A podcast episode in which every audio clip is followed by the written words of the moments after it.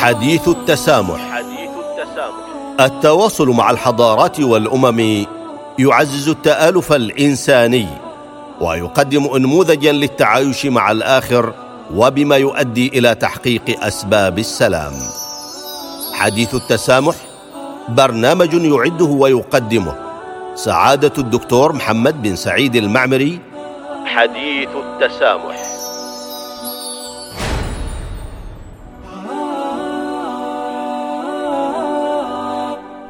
بسم الله الرحمن الرحيم. الحمد لله والصلاة والسلام على رسول الله وعلى آله وصحبه أجمعين. أيها المستمعون والمستمعات لإذاعة الصمود السلام عليكم ورحمة الله تعالى وبركاته.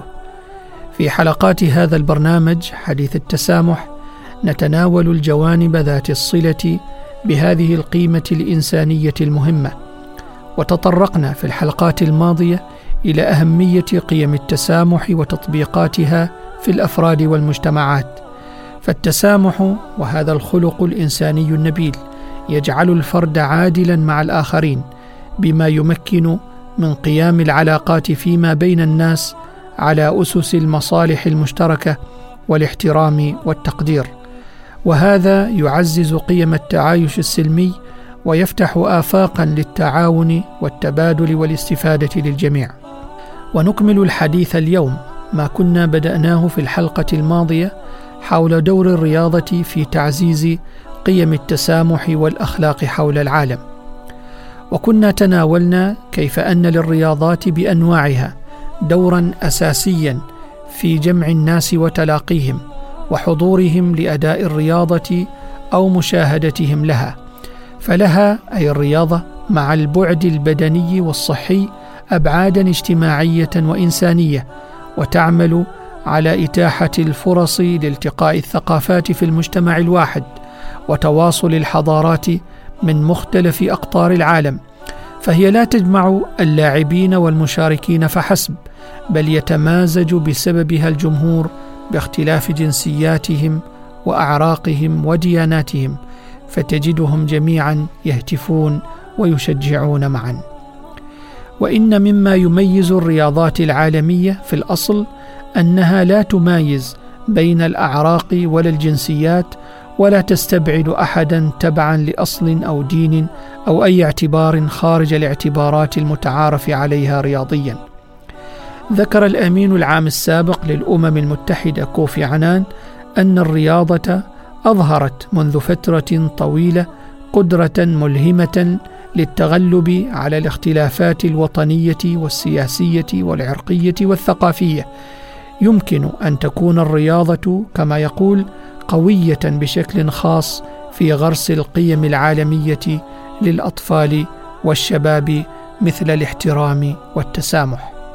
ويؤمن الكثيرون عن فكرة إيجابية الرياضة ودورها السامي في مجابهة أشكال العنصرية والتعصب. ومكانتها المهمة في مناهضة هذه الظواهر السلبية.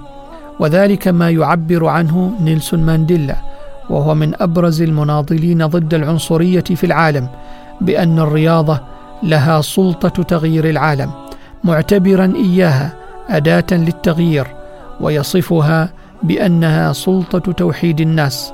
والرياضة كما يقول تخلق الأمل في مكان لا يوجد فيه إلا اليأس. ويقول لي مانفريد لامير وهو أحد أساتذة تاريخ الرياضة في جامعة الرياضة الألمانية في كولونيا خلال مقابلة أجريت له من قبل أحد الصحفيين أنه على المستوى الشخصي يمكن أن تنشأ وتتطور الاتصالات والعلاقات بسبب الاهتمامات المشتركة في الرياضة ويضيف قائلا المنافسة الرياضية تجمع بين المختلفين وتحطم الأحكام المسبقة. وفي السياق ذاته أسرد لكم أيها المستمعون والمستمعات باختصار بعضا من المبادئ الأساسية للاولمبيات وفقا لما أوردته اللجنة الأولمبية الدولية المعروفة بآي أو سي حيث تنص بعض مبادئها على أن الأولمبية فلسفة حياة تجمع بشكل متوازن بين الجسد والإرادة والعقل وبين الرياضة والثقافة والتعليم وتسعى إلى خلق أسلوب حياة مبنية على حب الاجتهاد والخير والمسؤولية الاجتماعية واحترام المبادئ الأخلاقية العالمية الأساسية. ويهدف الأولمبياد إلى توظيف الرياضة في خدمة التنمية البشرية المتآلفة لتعزيز مجتمع عالمي سلمي يحافظ على كرامة الإنسان. وأن ممارسة الرياضة والمشاركة في الأولمبياد حق لكل فرد دون تمييز من أي نوع كالعرق أو اللون أو اللغة أو الدين أو الأصل القومي أو الاجتماعي أو المولد. وعلى المشارك التمتع بمبادئ التفاهم المشترك وروح الصداقة والتضامن والإنصاف. كما جاء ضمن أهداف اللجنة الأولمبية الدولية في البند واحد واحد ما يلي تهدف اللجنة الأولمبية الدولية إلى المساهمة في تعزيز السلم العالمي من خلال تعليم الرياضة. وفي هذا كله يمكن أن نرى جليا ارتباط الرياضة بالأخلاق وخدمة مساعي الإنسانية والسلام في العالم. ومع بداية كأس العالم لكرة القدم وذياع صيته في مختلف أقطار العالم أصبح دور هذه الرياضة على وجه الخصوص في تعزيز التسامح والتفاهم واضحا وجليا للأفراد والمنظمات العالمية المهتمة بهذا الشأن. فظهرت مبادرات وحملات تعتمد بشكل كبير على لغة مشتركة تجمع الناس من جميع أنحاء العالم وتعتمد بشكل كبير على شعبية كرة القدم لإيصال رسائلها القيمية. ومن الأمثلة على الدور الذي تلعبه رياضة كرة القدم في نشر مفاهيم التسامح والتفاهم والوئام ما رآه العالم عام 2012 عندما أطلق الاتحاد الأوروبي لكرة القدم. بالتعاون مع اتحاد كرة القدم ضد العنصرية في أوروبا أو المسمى بفير سلسلة حملات توعوية شملت لافتات ظهرت على الملاعب تدعو إلى الاحترام المتبادل والتسامح. وقد تم تصوير هذه اللافتات وبثها بالتزامن مع المباريات التي أقيمت لملايين المشاهدين والمتابعين حول العالم. كما تضمن ذات البرنامج تدريبا للشرطة والطواقم الإدارية الأخرى المعنية بالحدث. وقبله بأربع سنوات عام 2008 قامت إحدى النوادي الأوروبية الشهيرة بمبادرة أسماها أصوات الشباب ضد العنصرية بالتعاون مع منظمات دولية كمنظمة اليونسكو والبرلمان الأوروبي والتحالف الأوروبي ضد العنصرية. وعن هذه المبادرة قال أحد المنظمين إن كرة القدم هي وسيلة لمحاربة العنف والعنصرية وخطابات الكراهية وهي وسيلة للاندماج في مجتمعاتنا.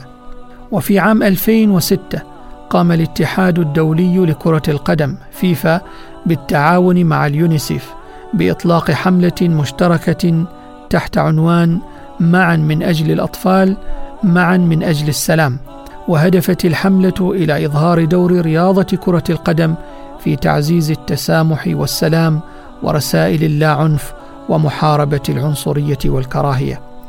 وفي عام 2002 استضيف كأس العالم للمرة الأولى في دولتين اليابان وكوريا وكان التحضير لهذا الحدث العالمي أكبر مشروع لهما معا وكان مشروعا رمزيا بشكل خاص نظرا للتاريخ بين الدولتين فكأنما انتصرت هنا الرياضة للتسامح والتفاهم. وفي ذات العام أسس اتحاد شباب كيغالي في رواندا بطولة لكرة القدم تحت شعار أربع دول. من أجل السلام استهدفت فرقا شبابية من رواندا وبوروندي والكونغو وأوغندا وما ميز هذه البطولة بالذات أن مبارياتها كانت تلعب بلا حكم بحيث يتوجب على الفرق توظيف الحوار لمتابعة سير المباراة وهنالك أمثلة أخرى عديدة حول العالم لا يسعنا ذكرها جميعا في هذا البرنامج. وأقر الاتحاد الدولي لكرة القدم فيفا مجموعة من التحديثات القانونية بهدف تشديد الخناق على أي ممارسات تؤدي إلى التفرقة أو التمييز فأصبح يعتبر الشتائم والشعارات والألفاظ وحتى السلوكيات التي تعتبر تمييزا على أساس لون البشرة أو الأصول الإثنية الجغرافيا أو البنية الاجتماعية أو الجنس أو اللغة أو الدين أو الآراء السياسية أو الثروة أو الولادة. أن هذه السلوكيات جريمة يفرض عليها عقوبات شديدة وهذا يضاف إلى تشريعات سابقة في المجال ذاته. دعوني أختم الحلقة بدراسة حديثة أجرتها جامعة ستانفورد أشارت إلى أنه منذ السماح بانضمام لاعبين أجانب إلى نوادي عالمية انخفضت جرائم الكراهية بنسبة وصلت إلى 19% وانخفضت بشكل واضح التعليقات المعادية للديانات عبر الإنترنت بنسبة 50% وفي الختام نؤكد على أنه لا يمكن أبدا التقليل من شأن الرياضات في العالم ودورها في جوانب عدة وقوة تأثيرها ووصولها العالمي الاستثنائي وأن للرياضة أدوارا يمكن أن تقوم بها في تغيير علاقات الدول والشعوب مع بعضها البعض ونحن البشر جميعا مسؤولون بالتحكم بطبيعة هذا التغيير بجعل الرياضة عاملا من عوامل المؤتلف والسلام والتسامح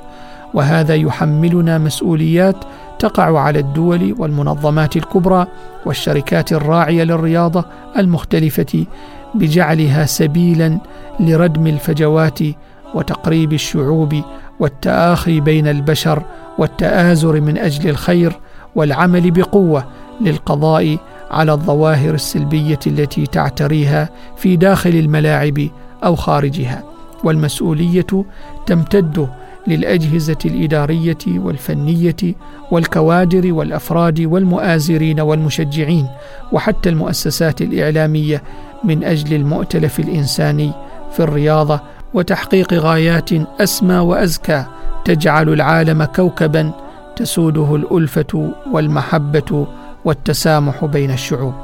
وإلى الملتقى في حلقة قادمة من حديث التسامح. حتى ذلك الحين نستودعكم الله. والسلام عليكم ورحمة الله تعالى وبركاته. حديث التسامح. التواصل مع الحضارات والأمم يعزز التآلف الإنساني ويقدم انموذجا للتعايش مع الآخر وبما يؤدي إلى تحقيق أسباب السلام.